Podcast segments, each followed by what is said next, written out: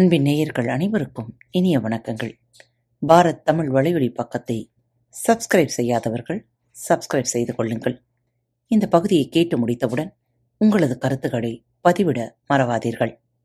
உங்களுக்கான இமெயில் முகவரி கீழே உள்ள டிஸ்கிரிப்ஷன் பாக்ஸில் கொடுக்கப்பட்டுள்ளது. நன்றி. அன்பின் உறவுகளுக்கு இனிய வணக்கங்கள். இந்த நாள் இனிய நாளாக அமையட்டும். இன்று தங்களது பிறந்த நாள் மற்றும் திருமண நாள் விழாவை கொண்டாடும் அனைவருக்கும் பாரத் தமிழ் வலையொலி பக்கத்தின் மனம் நிறைந்த வாழ்த்துக்கள். இன்று உங்களுக்கான பகுதி வேள்பாரி. வீரயுக நாயகன் வேள்பாரியின் தொடர்ச்சி. இரண்டாம் நாளின் பிற்பகல் போரில் வேந்தர்களின் குதிரைப்படையை நிலைகுலையச் செய்தது பரம்பு படை. நேரம் ஆக ஆக குதிரைகள் முற்றிலுமாக செயலிழந்தன.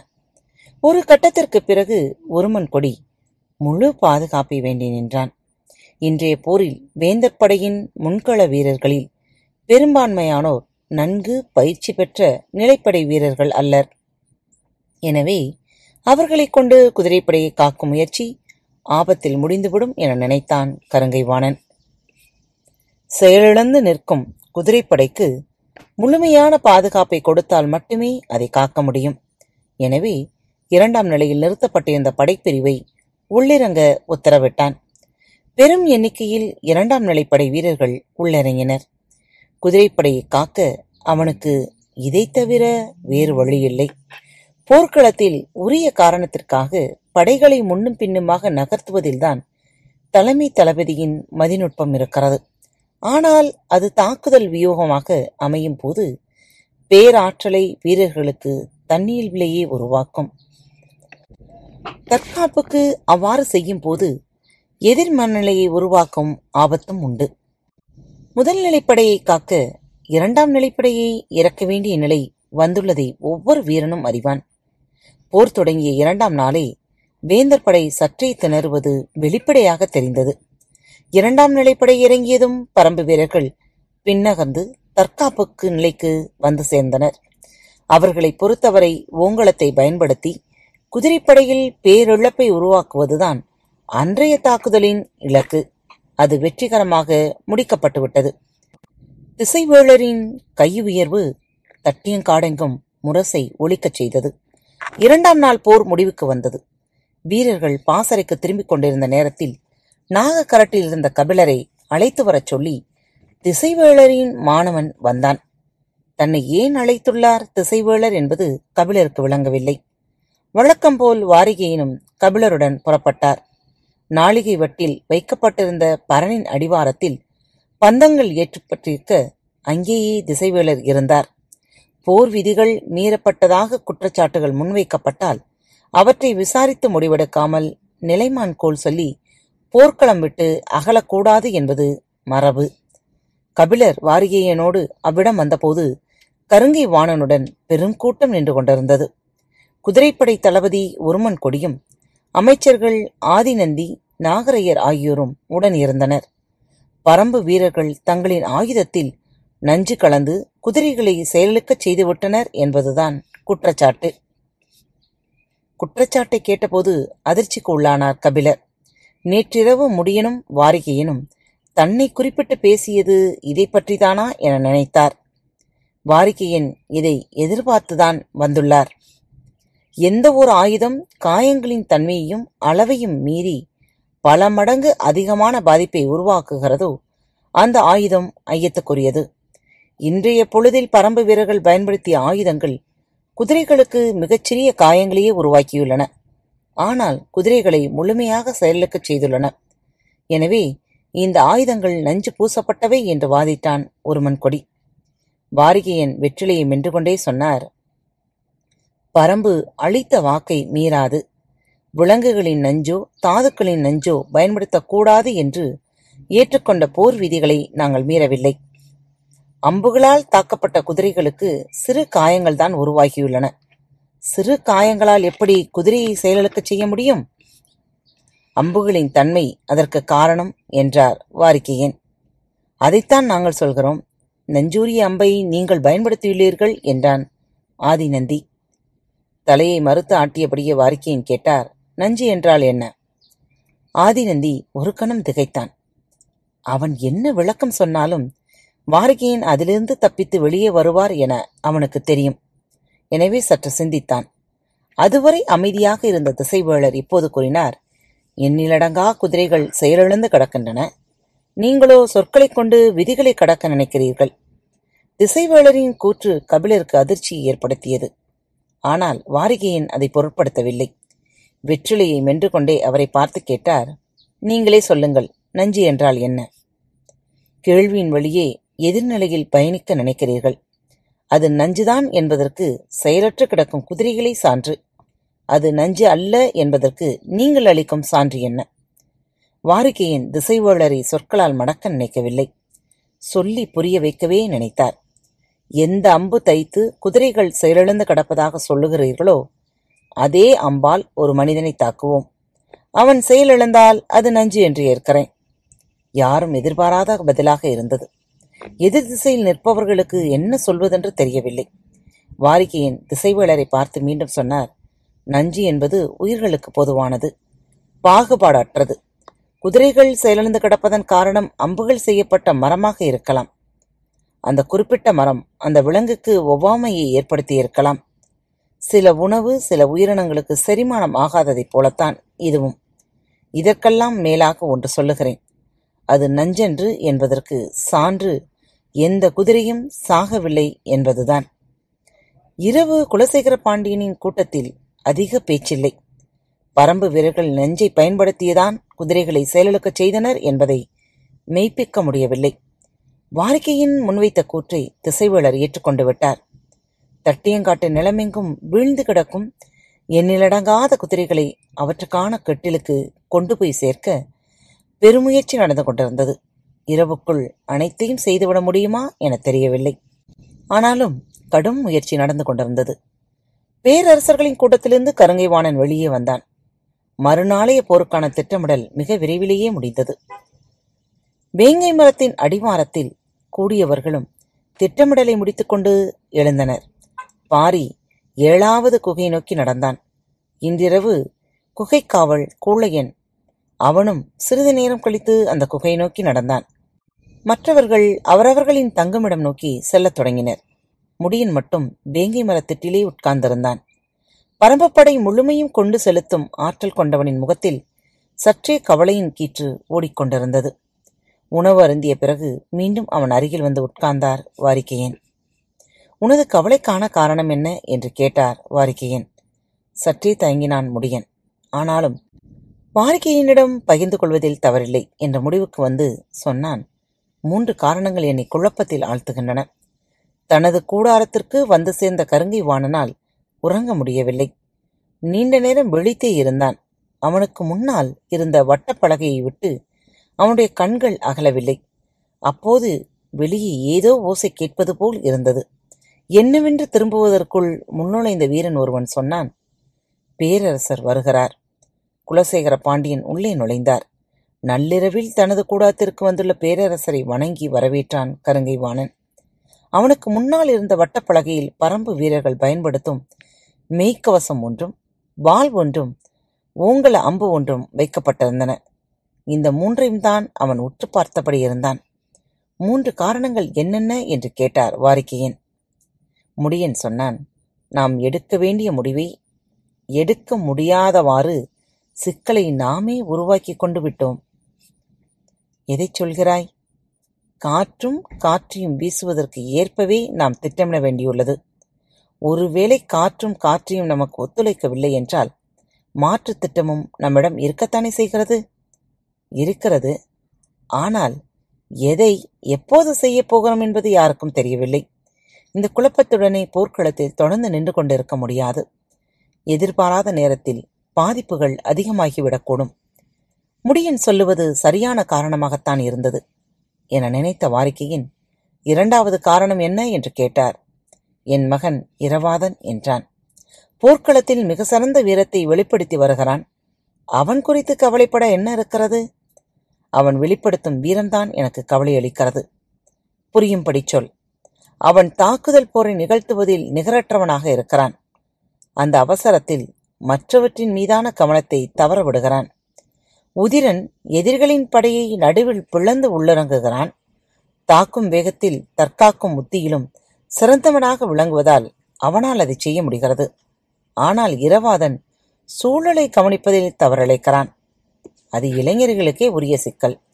புரிந்துதான் அவனை தாக்கும் உத்திக்கு மட்டும் பயன்படுத்துகிறேன். ஆனால் எதிரிகள் வேறு மாதிரி சூழ்ச்சி செய்துவிட்டால் ஆபத்தில் மாட்டிக்கொள்வான். நீ இன்னொன்றை கவனிக்க தவறுகிறாய். இளைஞர்கள் தங்களின் அவசரத்தால் ஏற்படும் இழப்பை ஆவேசமிக்க தாக்குதலால் பல மடங்கு சரிக்கட்டி விடுவார்கள். எனவே நீ அதை பற்றி கவலை கொள்ளாதே. மூன்றாவது என்னவென்று சொல். வாரிக்கையின் சொல்வதை முழுமையாக ஏற்றுக்கொள்ள முடியாத தயக்கத்துடனே மூன்றாவது காரணத்தை சொன்னான். தேக்கன் இன்று கடுமையாக பாதிக்கப்பட்டுள்ளார். எதிரிப்படை தளபதி வீசிய வாள் ஒன்று அவரது நெஞ்செழுப்பை கடுமையாக பாதித்துள்ளது. ஆனாலும் நாளைக்கும் போர்க்களம் புகுவேன் என்று சொல்கிறார். சற்று ஓய்வெடுத்து சிகிச்சை பெற்றுக்கொள்ளுங்கள் என்றால் கேட்க மாட்டேன் என்கிறார் என்றான். நான் அவனிடம் பேசி சிகிச்சை எடுத்துக்கொள்ளச் சொல்லுகிறேன் நீங்கள் சொன்னாலும் தேக்கன் கேட்க மாட்டார். ஏன்? குடியாசானோ குடிமுடியனோ போர்க்களத்தில் இல்லை என்றால் பாரி போர்க்களம் புகுந்து விடுவான். எக்காரணம் கொண்டும் பாரி பரம்பின் எல்லை தாண்டி போர்க்களம் நோக்கிச் செல்ல அனுமதிக்கக் கூடாது என்பதால் அவர் ஓய்வெடுக்கக் கூடாது என்பதில் உறுதியாக உள்ளார் என்றான். மூன்றையும் பற்றியும் விளக்கினான் கருங்கைவாணன். நான் இன்று எனது வாளால் அந்த கிழவனை தாக்கினேன். இரும்பாலான கேடயமே என்றாலும் அந்த தாக்குதலின் வேகத்தில் நெளிந்து அவனது எலும்புகளை நொறுக்கி இருக்க வேண்டும். ஆனால் அவனது மெய்க்கவசம் எனது வாளின் முழு வீச்சையும் உள்வாங்கி அவனை காத்துள்ளது. எடை குறைவான ஆனால் இரும்பை விட வலிமையான கவசத்தை பூண்டு ஒவ்வொரு வீரனும் நிற்கிறான். இதோ இந்த சாதாரண மரக்குச்சியினால் ஆன அம்பு நிகரற்ற ஆற்றலைக் கொண்டு நமது குதிரைப்படைகளை செயலுக்கச் செய்யும் என்பதை நம்மால் கற்பனை செய்ய முடியுமா? என்று கேட்டுக்கொண்டே வட்டப்பலகையில் இருந்த வாளை கையில் எடுத்தான் கருங்கைவாணன். இது அவர்கள் பயன்படுத்தும் வாளா? எனக் கேட்டார் குலசேகர பாண்டியன். இல்லை பேரரசே சாகலைவன் பயன்படுத்திய வாள். போர்க்களத்தில் எதிரியோடு போரிடும்போது இரு வாள்களின் மோதலில் சில இடங்களில் முனை மழுங்கும். ஆனால் இந்த வாளின் முனையை பாருங்கள். ஆங்காங்கே வெட்டுப்பட்டுள்ளது. ஒரு வாள் இன்னொரு வாளின் முனையை வெட்டி இறங்குமா? என்ன? அவர்களது வாளின் முனை இரும்பின் தன்மையை மட்டும் கொண்டதன்று. அதைவிட கூர்மையான ஏதோ ஒன்றை அவர்கள் தமது வாளின் முனைக்கு பயன்படுத்துகின்றனர்? பேரரசே என்றான். கேட்டுக்கொண்டிருந்த குலசேகர பாண்டியன் என்ன செய்ய வேண்டும் என்கிறாய்? என்று கேட்டார். நான் முதலிலே குறிப்பிட்டதைப் போல வழக்கமான போர் முறைகளால் இவர்களை வீழ்த்த நினைப்பது நமக்கு பெரும் சேதத்தை உருவாக்கும். எனவே வரைமுறையற்ற தாக்குதலால் அவர்களை முற்றிலும் அழித்தொழிக்க வேண்டும் என்றான். விதிகளை கைவிடுவது பற்றியே நீ சிந்திக்கிறாய். விதிகளை பயன்படுத்திக் கொள்வதைப் பற்றி நீ சிந்திக்க மறுக்கிறாய். பேரரசரின் குற்றச்சாட்டு கருங்கைவாணனுக்கு அதிர்ச்சியை கொடுத்தது. நான் முடிவெடுத்து விட்டேன். நாளை மிக முக்கியமான நாள். எதிரிகளின் குதிரைப்படை பேரழிவை சந்தித்துள்ளது. எனவே தற்காப்பு போருக்கான உத்தியைத்தான் அவர்கள் பயன்படுத்துவார்கள். இந்த நிலையில் நான் முன்னேறி தாக்கப் போகிறேன். பரம்பின் மொத்த படையும் முன்னேறி தாக்குவதை நாளைதான் அவர்கள் முதன்முறையாக எதிர்கொள்ளப் போகின்றனர். ஏறக்குறைய அவர்களின் அனைத்து படைகளையும் முற்பகலிலேயே நிலைத்தடுமாறச் செய்து விடலாம். எதிரிகளின் முழு கவனமும் என் மீதுதான் இருக்கும். நான் இடது ஓரத்திலிருந்து தாக்கி முன்னேறுவேன். உதிரனோ தனது வலிமை மிகுந்த விற்பனை கொண்டு நடுவில் தாக்கி முன்னகர்வான். இந்த நேரத்தில் இரவாதனின் தலைமையிலான சூலூர் வீரர்களின் படை ஓங்கலத்தையும் பகழியம்பையும் பயன்படுத்தி எதிரிகளின் அணிவகுப்பை பிளந்து கொண்டு மூஞ்சல் நோக்கி நகர்வார்கள். மூஞ்சலை கண்ணில் பார்க்கும் தொலைவை அடைந்துவிட்டால் போதும். அதன் பிறகு நம் வீரர்கள் பல மடங்கு ஆற்றலை அதிகப்படுத்தி தாக்குவார்கள். உள்ளுக்குள் இருக்கும் நீலனை மீட்கும் எண்ணம் ஒவ்வொரு வீரனையும் மாவீரனாக மாற்றிவிடும். இந்த தாக்குதல் நடக்கும்போது இறுதி வரிசையில் தேக்கன் நிற்பார்.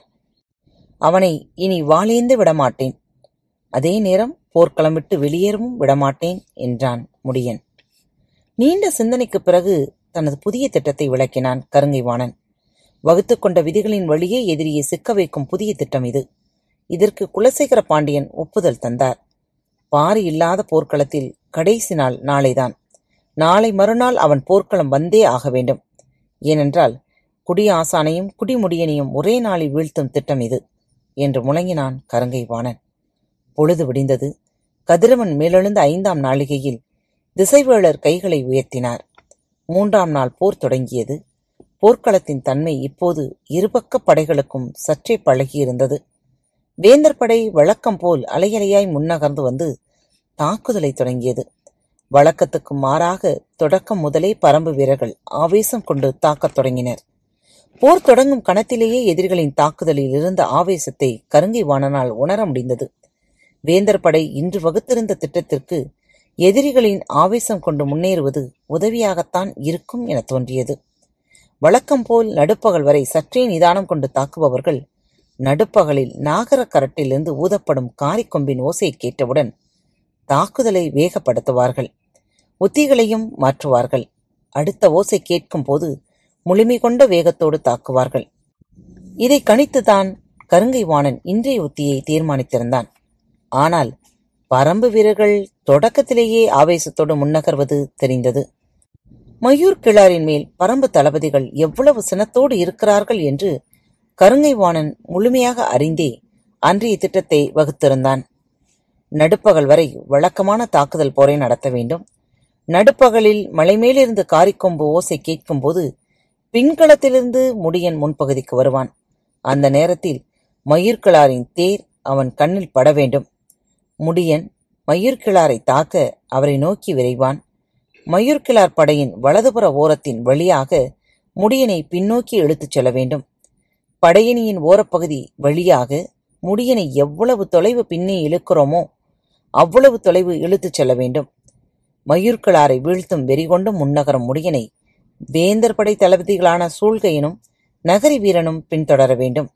பொருத்தமான இடத்தில் படையணியின் சூழலுக்குள் சிக்க வைத்து அவனை வீழ்த்த வேண்டும். முடியன் தங்களது படையணிக்குள் இழுக்கப்பட்டுக் கொண்டிருக்கும் போது கருங்கை வாணன் தேக்கனை நோக்கி முன்னகர்வான். பரம்பு படைக்குள் எந்த இடத்தில் தேக்கன் இருந்தாலும் அந்த இடம் நோக்கி எதிரிகளை கிழித்துக் கொண்டு உட்புகும் ஆற்றல் கருங்கை வாணனின் படைக்கு உண்டு. மற்ற தளபதிகள் எதிரிகளை வேற்று திசையில் முன்னேற விடாமல் தடுக்கும் பணியைச் செய்வர்.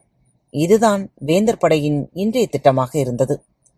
நேற்றைய போரில் வேந்தர்களின் குதிரைப்படை பேரழிவுக்கு உள்ளாகியிருந்த நிலையில் இன்று மூஞ்சலை நோக்கி நகர்வதற்கான திட்டமிடலோடு பரம்பு படை இருந்தது. போர் தொடங்கியதிலிருந்து அதற்கான தன்மையில் அவர்கள் முன்னகர்ந்தனர்.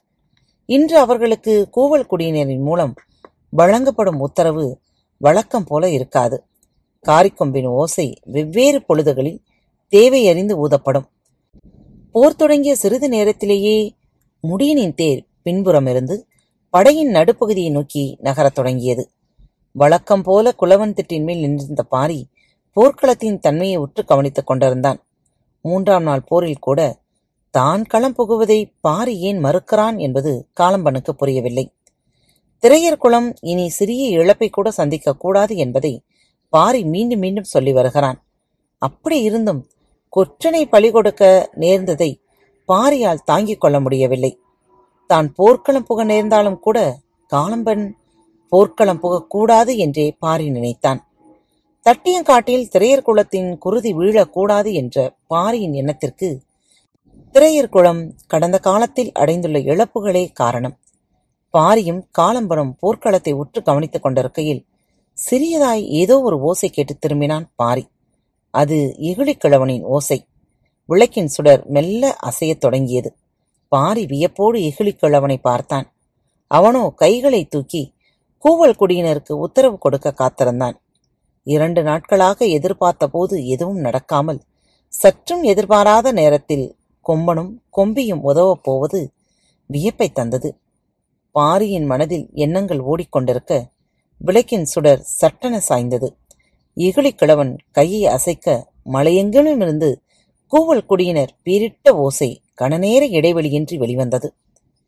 பரம்பின் குதிரைப்படை வீரர்களோ வாழ்படை வீரர்களோ இந்த கணத்தை சற்றும் எதிர்பார்க்கவில்லை.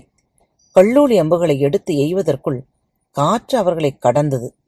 ஆனால் உதிரினின் தலைமையிலான விற்படை வீரர்களோ ஓசையை கேட்ட கணத்தில் காற்றின் முகப்போடு அம்பை இணைத்தனர். ஆறு அம்புகளை கொண்டது ஒரு கொத்து. ஒவ்வொரு வீரனுக்கும் மூன்று கொத்துக்கள் கொடுக்கப்பட்டிருந்தன. கண்ணிமிக்கும் நேரத்தில் முதல் கொத்தை எடுத்து நாணில் பொருத்தி முழு விசையோடு எய்தது விற்படை. மேற்கு மலை கணவாயின் பிற்புறத்திலிருந்து கொம்பன் ஊத வீறு கொன்று காற்று தட்டியங்காட்டு நிலத்தை நோக்கி வலதுபுறமாக சீவிக்கொண்டு இறங்கியது. எண்ணிலடங்காத அம்புகள் காற்றின் முன்முகப்போடு இணைய கண் பார்வைக்கு அப்பால் சீறிச் சென்றன அம்புகள். மலை மேலிருந்து கொம்போசை கேட்ட கணத்திலேயே சற்றே அதிர்ச்சிக்கு உள்ளானான் கருங்கைவாணன். வழக்கமான ஓசையாக அது இல்லை. வழக்கமான நேரத்திலும் ஓதப்படவில்லை. இது என்ன புதுவகையாக இருக்கிறதே என்று சிந்தித்துக் கொண்டிருக்கும் போதுதான் சிறுபுள்ளின் கணம் கொண்ட எண்ணிலடங்காத அம்புகள் அவன் தலைக்கு மேலே எங்கோ பறந்து சென்று கொண்டிருந்தன. என்ன இது என கருங்கை வாணனுக்கு ஒன்றும் புரியவில்லை. தேக்கனை நோக்கி முன்னேறி சென்று கொண்டிருந்தவன் சற்றே குழப்பத்துக்குள்ளாகி அப்படியே நின்றான். பாய்ந்து செல்லும் எண்ணிலடங்காத அம்புகள் எங்கே செல்கின்றன என்று தலையை பின்புறமாக திருப்பி பார்த்தான். வெகு தொலைவுக்கு அப்பால் சென்றன.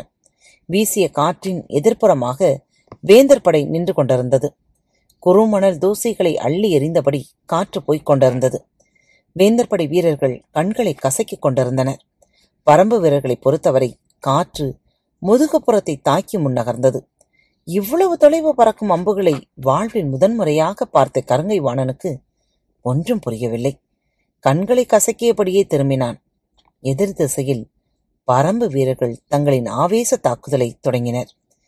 கருங்கை வாணன் சட்டென விழிப்படைந்து பேரிகை முழங்கச் சொல்லி தன் வீரர்களை எதிரிகளின் தாக்குதலை எதிர்கொள்ள ஆயத்தப்படுத்தினான்.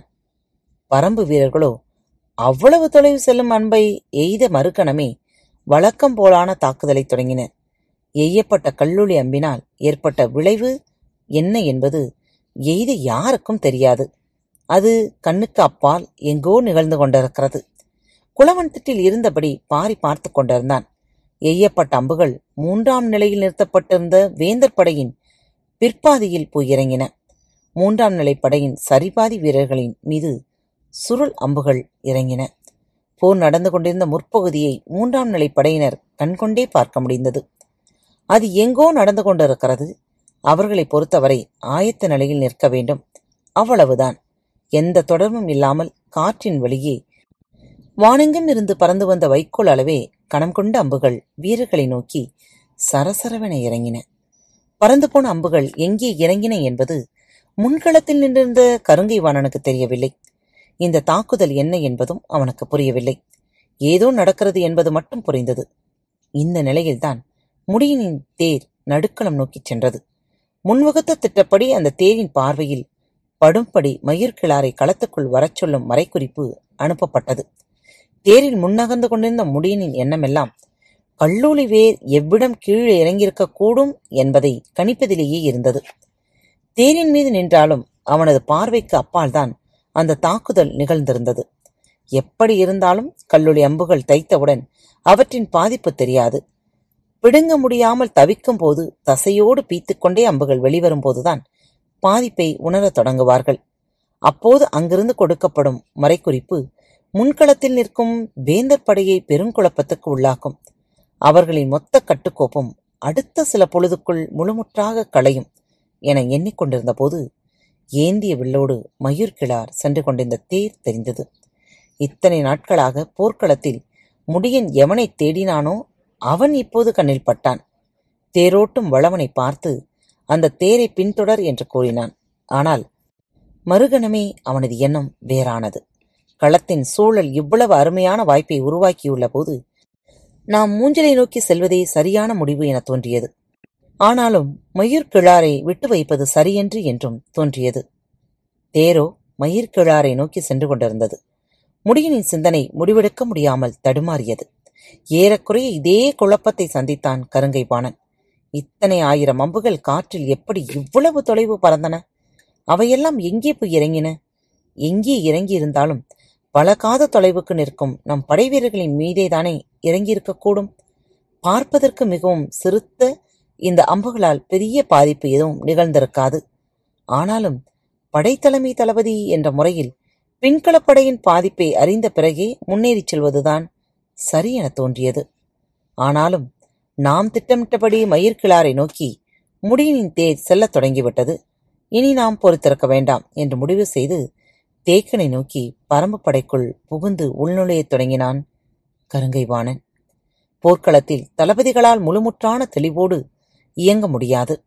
பல்லாயிரம் வீரர்கள் ஒருவரை ஒருவர் வெட்டிச் சரித்து முன்னகரும் போர் இயக்கத்தை துல்லியமாக கணிப்பது எளிதன்று. தளபதிகள் குழப்பத்துக்குள் சிக்கி சிக்கி மீள்பவர்களாகத்தான் இருப்பார்கள். கருங்கை வாணன் குழப்பத்துக்குள்ளிருந்து முடிவுக்கு வந்து தேக்கனை நோக்கி புறப்பட்ட போது மயிர்கிழாரை நோக்கி சென்று கொண்டிருந்த முடியன் தேரை சற்றே நிறுத்தினான். தொலைவில் குதிரையில் இருந்தபடி போரிட்டுக் கொண்டிருந்த வேட்டூர் பள்ளையனை தனது தேரில் ஏறச் சொல்லி மயிர்கிழாரை கொன்றளிக்க உத்தரவிட்டு அவனது குதிரையில் ஏறி இரவாதனை நோக்கி புறப்பட்டான் முடியன். பொழுதாகிக் கொண்டிருந்தது. வேந்தர் படையின் மூன்றாம் நிலையில் நிறுத்தப்பட்டிருந்த எண்ணிலடங்காத வீரர்கள் கல்லுளி அம்பை உருவி எடுக்க முடியாமல் திணறிய போதுதான் ஆபத்தின் அளவு புரியத் தொடங்கியது. கூச்சலும் குழப்பும் மேலேறி வரத் தொடங்கிய போது முடியன் குதிரைப்படையோடு இணைந்து மூஞ்சிலை நோக்கி முன்னகரத் தொடங்கினான். முன் திட்டப்படி தன்னை தொடர்ந்து வரும் தேரை படையின் வலதுபுற ஓரமாகவே உள்ளிழித்துச் சென்று கொண்டிருந்தார் மயூர்கிழார். தளபதிகள் துடும்பனும் நகரி வீரனும் அவரை குறிவைத்து தங்களின் தேரை விரைவுபடுத்தினர். திட்டமிட்டபடி பரம்பு படையின் பின்பகுதியை நோக்கி விரைந்து வந்தான் கருங்கை வாணன் எதிரிகளின் படையை விளக்கி முன்னகர முத்தியில் அவனது படை இணையற்ற அனுபவம் கொண்டது. விரைந்து முன்னகர்ந்து வந்த கருங்கை வாணனின் கண்களுக்கு வெகு தொலைவில் வாளூன்றி நிற்கும் தேக்கன் தனித்து தெரிந்தான். காத்துக்கொண்டிருங்கள் பரம்பின் குரல் மீண்டும் ஒழிக்கும் மீண்டும் மற்றொரு தலைப்பில் உங்கள் அனைவரையும் சந்திக்கும் வரை உங்களிடமிருந்து விடைபெற்றுக் கொள்வது உங்கள் அன்பு தோழி.